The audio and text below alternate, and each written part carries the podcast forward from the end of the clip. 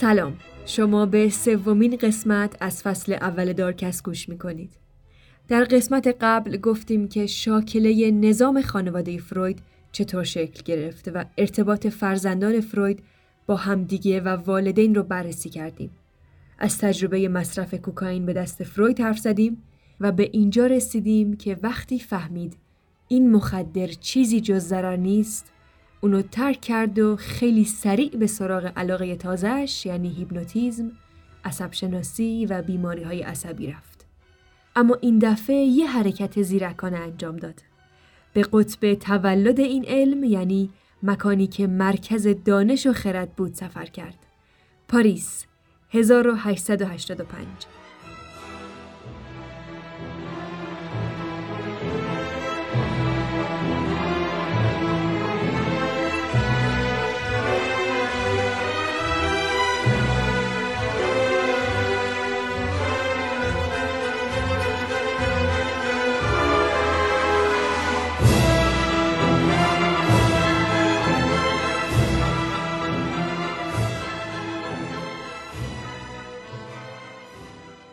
سالپتریر یک بیمارستان قدیمی روانی که نزدیک به پنج هزار زن در اون بستری بودن و تشخیص بیماری اکثر اونها هیستریا بود. هیستریا به چه معناست؟ در زبان یونانی به معنای رحم سرگردانه. تو اون زمان برای روان زنها یک وضعیت مرموزی اتفاق میافتاد و چون علت پزشکی خاصی براش نداشتن به همه این اتفاقهای مرموز می‌گفتن هیستریا. در واقع این یه تشخیص کلی بود برای انواع و اقسام بیماری های روانشناختی و عصب شناختی. از قش و سردرد گرفته تا استراب و فلجی در اغلب اوقات کسایی که بستری می شدن در سلامت عقل کامل تحصیل کرده و باهوش بودن. اما اونها رو به تخت و زنجیر می بستن یا حتی زندانیشون می کردن. در بعضی موارد این زنها افرادی بودند که سیستم عصبیشون دچار اختلال و کاملا هم قابل درمان بود. فروید وارد این بیمارستان میشه و از دیدن این همه زن یک جا که بیشترشون به نظر معقول می اومدن حیرت می‌کنه. پزشک اصلی این بیمارستان کسی نبود جز استاد هیپنوتیزم ژان مارتین شارکو. شارکو پزشک و عصبشناس فرانسوی یه نگاه کاملا متفاوت و جدیدی نسبت به هیستریا داشت. اون یه حرف تازه می‌زد. این حرف تازه باعث شد فرویدو در اوج بیپولی راهی پاریس بکنه. رویکرد شارکو به هیستریا خیلی علمی و جدی بود و اصلا بهش ساده لوحانه نگاه نمی کرد. می گفت بعضی از وضعیت های عصبی مثل فلج چندگانه یا همون MS صرفا نتیجه یک جراحت و زخمیه که در بافت مغز ایجاد میشه. شارکو اعتقاد نداشت کسی که تشنجی می‌کنه نابینا میشه یا در بعضی موارد تکلمش رو از دست میده صرفا یه درد مزمن داره و باید قل و زنجیر و بستریشه. این پزشک برجسته توی هر بیمار هیستریا یک شرایط و علائم متفاوتی رو می‌دید. مثلا اونی که الان داره تشنجی می‌کنه با اونی که پای راستش فلج میشه ریشه های بیماریشون با هم متفاوته.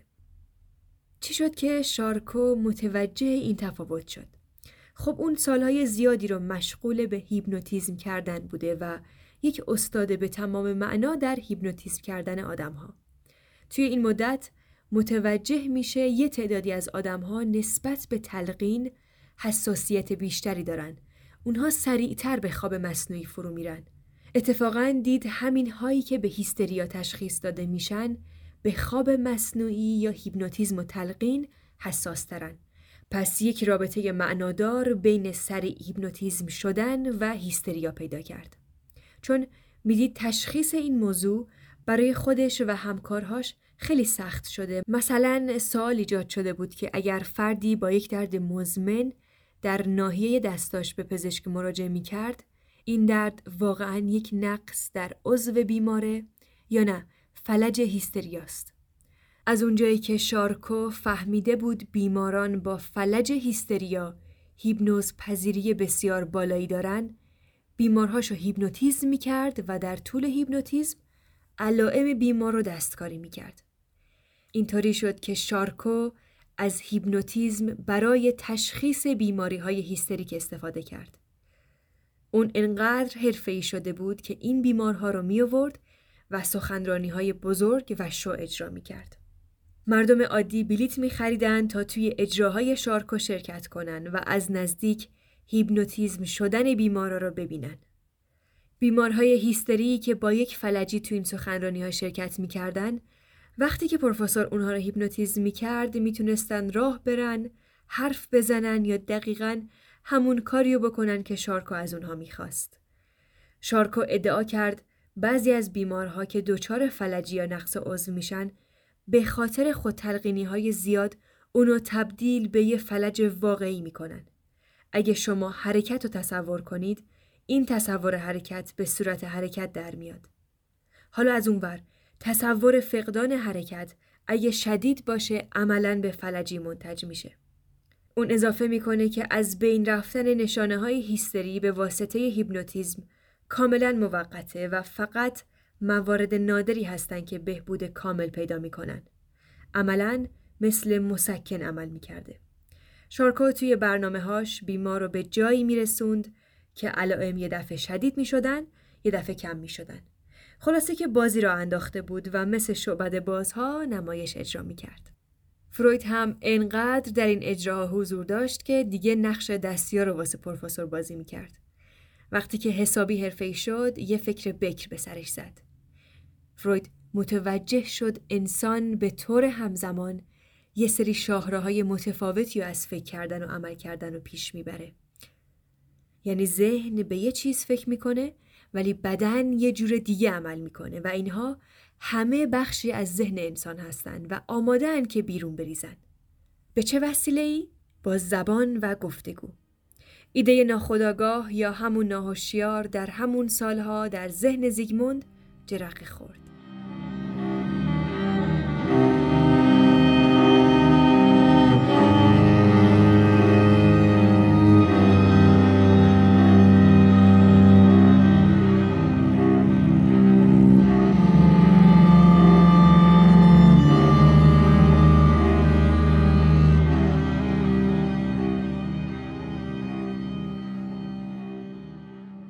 فروید در 29 سالگی به وین برگشت و از بیمارستان عمومی وین استفاده داد و با یه مغزی پر از ایده و برنامه های کاری توی آپارتمان خیلی کوچیک مطب خودش رو افتتاح کرد. روند رشد حرفه‌ایش خیلی کند پیش می‌رفت چون فروید اول از هر چیز پزشک بود. اینکه به عنوان پزشک بعد از معاینه کردن با بیمارها گفتگو داشته باشی و شاهراهای ذهنشون رو جستجو کنی یه کار غیر متعارف بوده و خیلی کسی باور نمی‌کرده که فروید داره یه کار جدی می‌کنه. تا چند سال اول تعداد بیمارهاش بسیار محدود بوده حتی گاهی پول نداشته سوار درشکه بشه. از همه مهمتر اون همون سال داشته با مارتا برنایس ازدواج می‌کرده. هدیه ها، وام ها و پول هایی که دوستاشون بهشون قرض دادن بود که باعث شد این ازدواج عملی بشه. با گذشت زمان درمان بیماران اختلال عصبی به علاقه شماره یک فروید تبدیل شد. اگه فروید در بیمارستان وین میموند و این بیپولی ها رو تحمل نمی کرد، الان ما از همه دستاوردهاش بی نصیب میموندیم. چون گفتگوهای زیادی که با بیمارهاش داشت تونست بهش کمک کنه با ساز و کار ناخداگاه آشنا بشه. توی پرانتز ناهوشیار و سطوحش رو به صورت مفصل براتون باز می‌کنم. همون موقع ها که توی آزمایشگاه دانشگاه وین ماهی ها و حیوان ها رو کالبد چکافی می کرد با یک پزشک مهم و برجسته به نام جوزف بروئر آشنا شد. بروئر هم مثل فروید یک ذهن کنجکاو و تلاشگر داشت. بروئر هم مثل شارکو فهمیده بود بیماری هیستریا راز و رمزی داره که آماده است کشف بشه. پروفسور بروئر یک بیمار جنجالی به نام برتا پاپنهایم داشت. این زن تحصیل کرده باهوش و از یک خانواده ثروتمند و اشرافی بود. برتا قبلا بیمار بروئر بوده ولی بعد از یک مدت به بیماری هیستریا دچار میشه. بروئر اونو تحت درمان خودش می‌گیره و در طول درمان هم از هوش و تحلیل فروید استفاده می‌کنه. این دو نفر به برتا یک نام مستعار میدن و اونو در گزارش ها آنا او خطاب می‌کنن. آنا او اولین بیمار رسمی هیستری فروید هم محسوب می شده.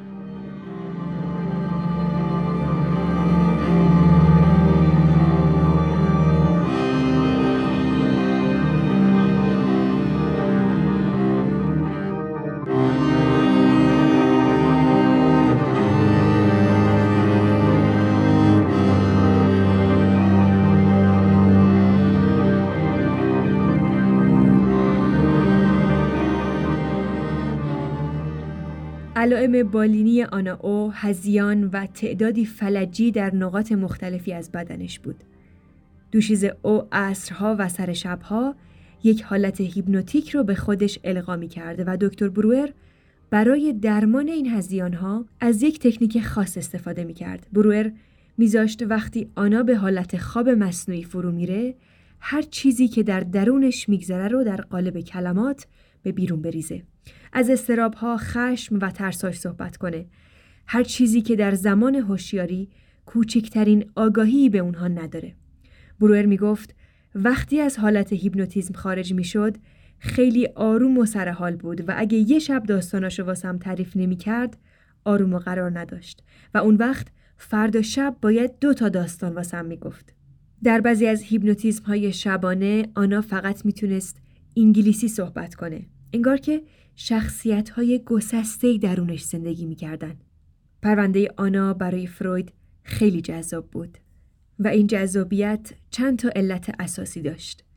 یکی اینکه علائم آناها دو شدید بودن و فروید شاهد اتفاقای نادری توی بیماری اون بود. و دوم شیوه درمانی پروفسور بروئر توی این پرونده بود. نکته که راجع به آنا وجود داشت این بود که وقتی راجع به خاطرات دردناک و ترساش حرف می‌زد علائم بیماریش برطرف می شدن. فروید از دکتر بروئر بسیار آموخت و از بیمارهاش می‌خواست که روی کاناپه دراز بکشن به طوری که خارج از دید اونها باشه پشت سرشون روی صندلی می نشست و تشویقشون می کرد هر چی به ذهنشون خطور می‌کنه رو به زبون بیارن. اون به بیمارهاش می‌گفت سعی کن محتویات فکرتو بدون سانسور و بازداری بازگو کنی. فروید این رو قاعده کلی روانکاوی نامید و نام باستانی یونانی برای ذهن یعنی سایک رو به واژه علمی analyze اضافه کرد که ترکیب این دوتا psychoanalysis یا همون روانکاوی رو تشکیل داد و اینطوری شد که رویکرد درمانی روانکاوی به دنیا اومد. فروید ثابت کرد که یک شنونده هوشیاره یک سری قاعده طراحی کرد تا بتونه خاطرات رو درست بازیابی کنه برویر و فروید در سال 1895 کتابی رو مشترکاً با هم چاپ می‌کنن که همه کشفیات، اتاق درمان و تجربیاتشون رو در ارتباط با بیماری هیستریا درون این کتاب می نویسن. اسم کتاب مطالعاتی در باب هیستریاست. فروید میل جنسی رو محور هستی آدمی می‌دونست و تاکید می‌کرد که منظورش از میل جنسی با باور عموم متفاوته. اون تلاش کرد که درک ما رو از میل جنسی تغییر بده. چطوری؟ چی شد که فروید اینقدر به فکر میل جنسی انسان افتاد؟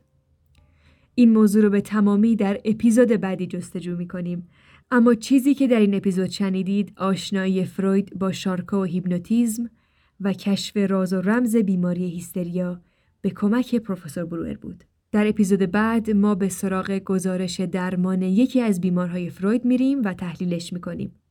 در خلال اون نگاه فروید راجع به میل جنسی رو واکاوی خواهیم کرد. جمعه آینده ساعت هشت صبح منتظرمون باشید. خدا نگهدار.